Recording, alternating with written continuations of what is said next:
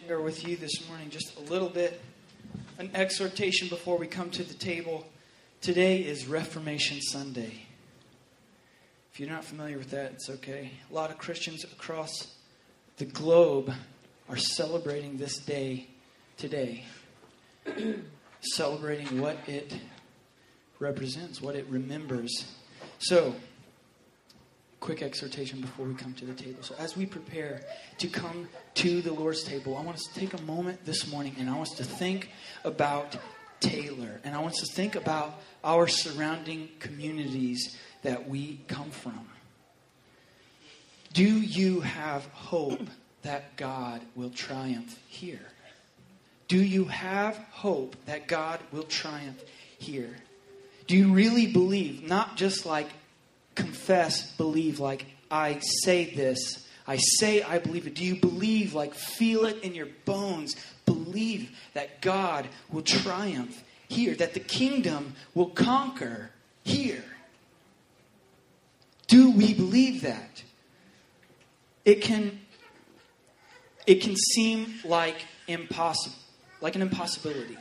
It can seem like a, a dream or a wish just to think about God's kingdom invading in our commu- invading our communities. It may seem like the stuff of fairy tales or fantasies for our governing authorities to kneel before our King of Kings.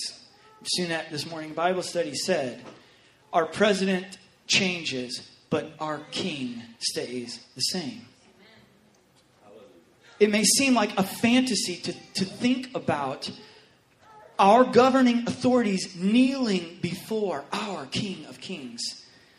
It may seem like all but impossible that our friends, think of your friends, our friends, our families, our coworkers, and our employers, that they could be transformed by the same Spirit that raised Christ from the dead. Think about that this morning, and it seems impossible. And I'm here to tell you that those things are impossible. They belong in a storybook. But be of good cheer because God is writing the story. He has written this story this way, and he likes the plots thick.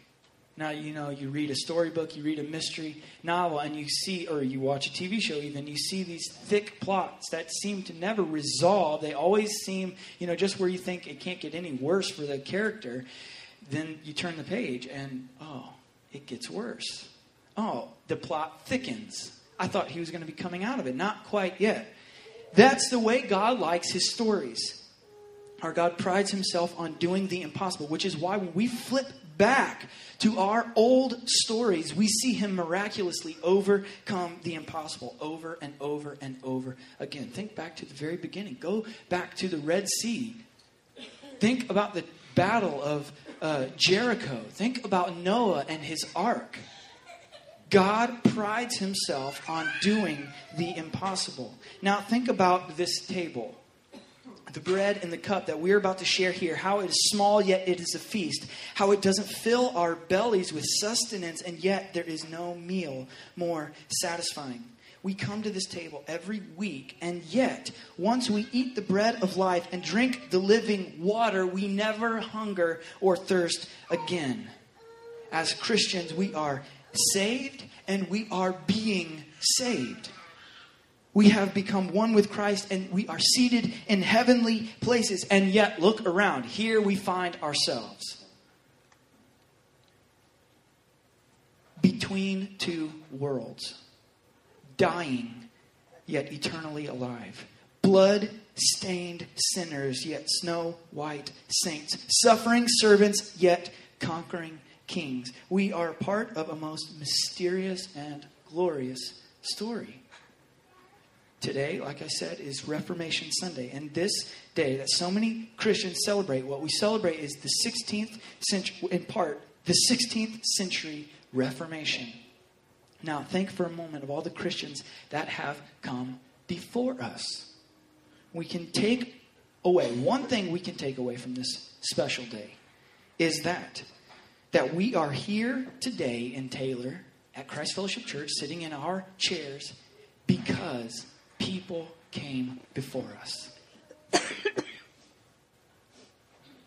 we are here today worshiping the Almighty God because of faithful men and women who have lived and died before us. Happy Reformation Day the apostles. Think of the apostles who gave their lives as seeds for the cause of Christ and his church. The early Christians who followed in this path and paid with their blood to ensure that the seed would continue to grow and flourish. Think of the reformers the reformers of the 16th century and just prior, like John Wycliffe, John Huss, Martin Luther, John Calvin, John Knox, William Tyndale, Ulrich Zwingli, and Martin Bucer, who relentlessly spent themselves to further the kingdom.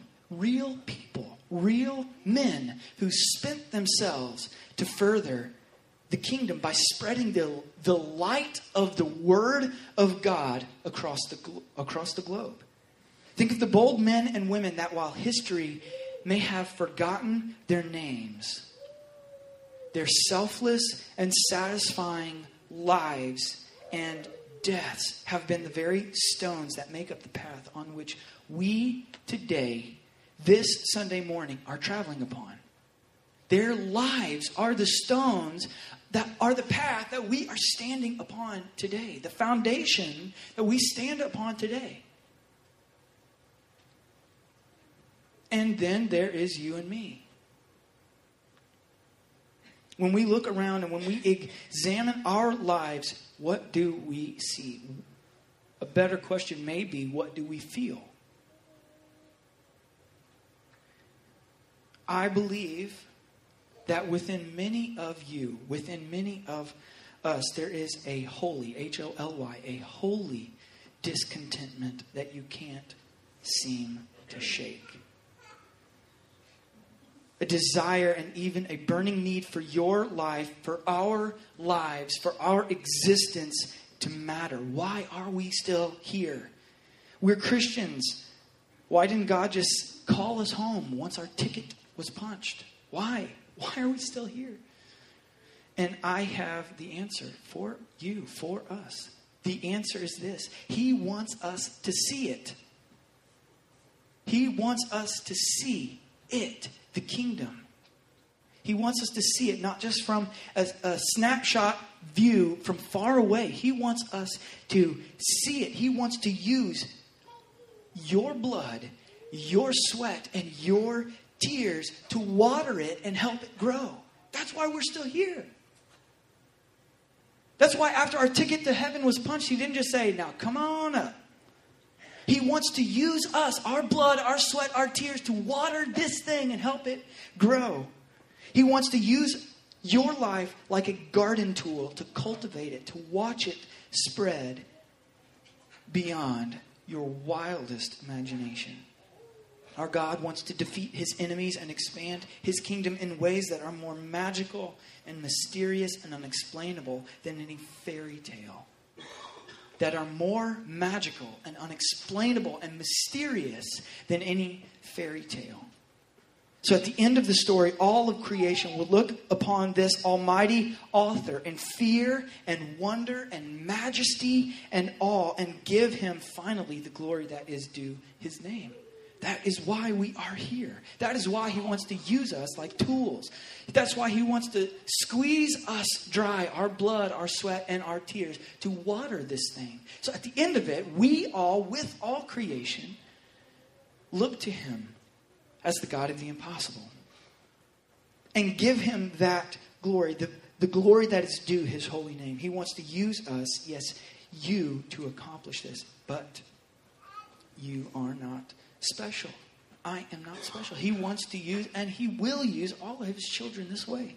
We look at Martin Luther today, you know, Reformation Day. Martin Luther nailed the thing on the door.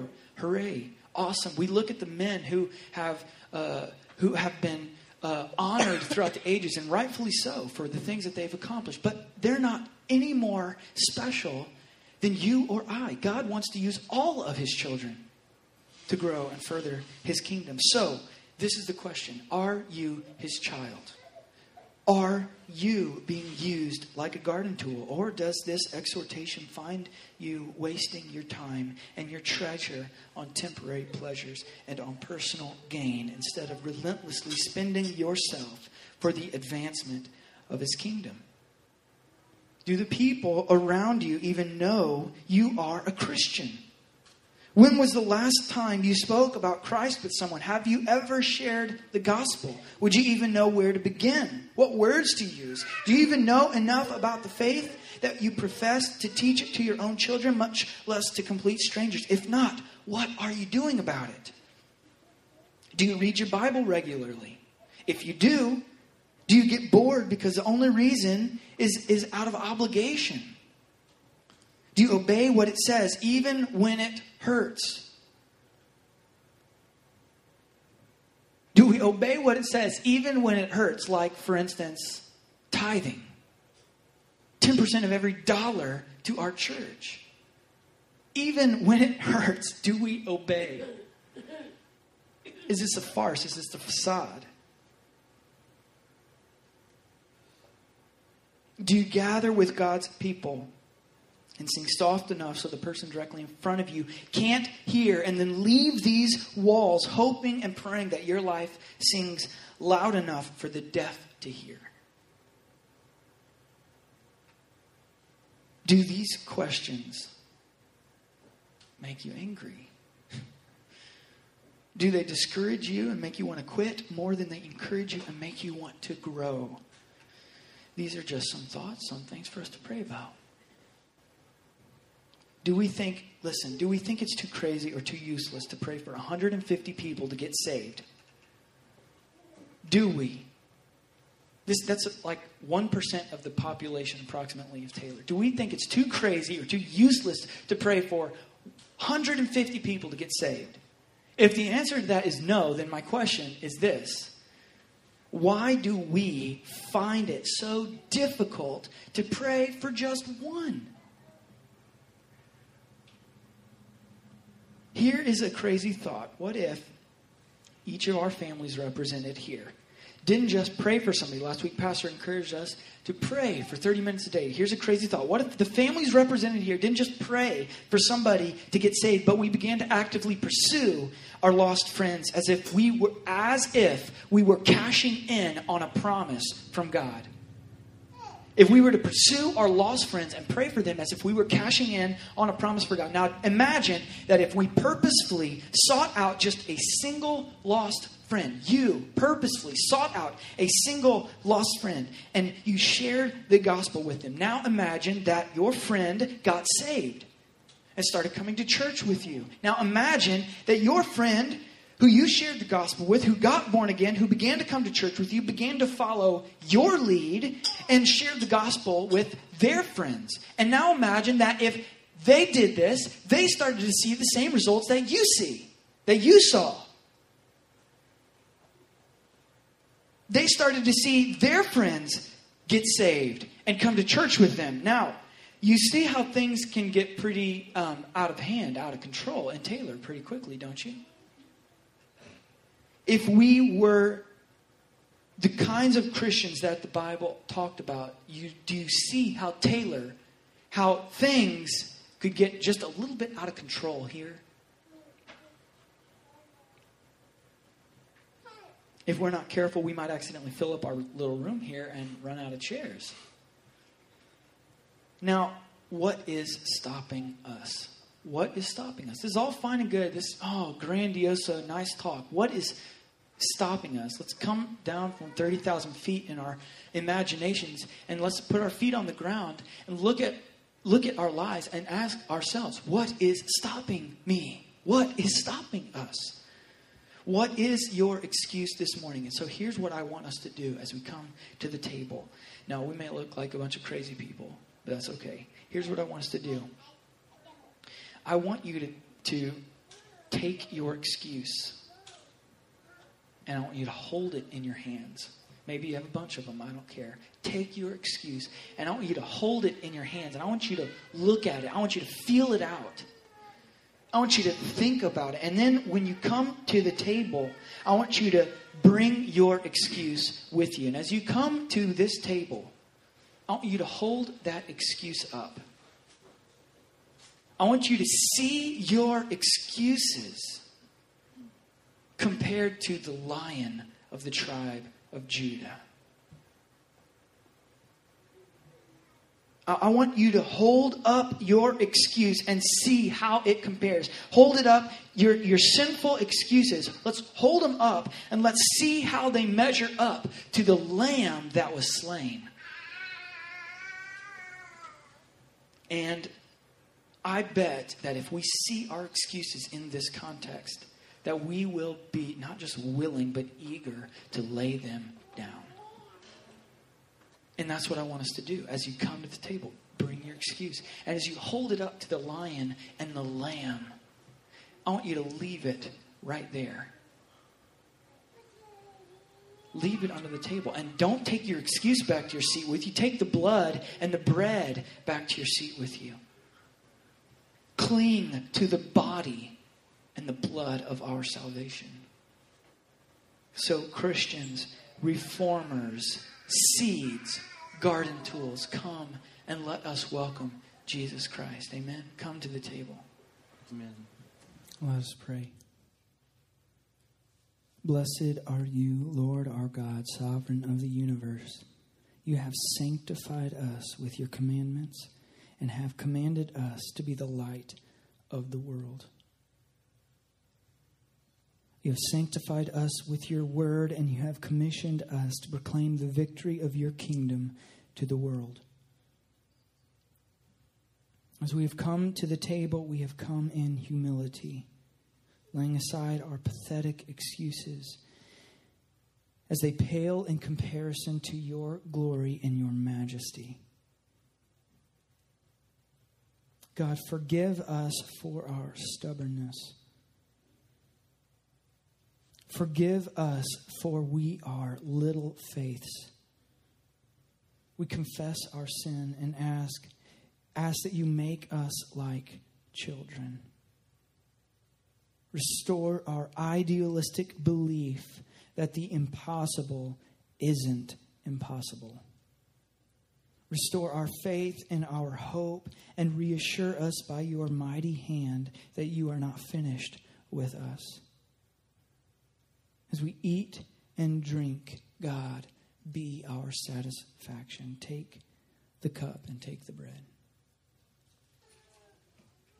We ask these things in the mighty name above all names, the name of Jesus Christ. Let all God's people say, Amen. Amen.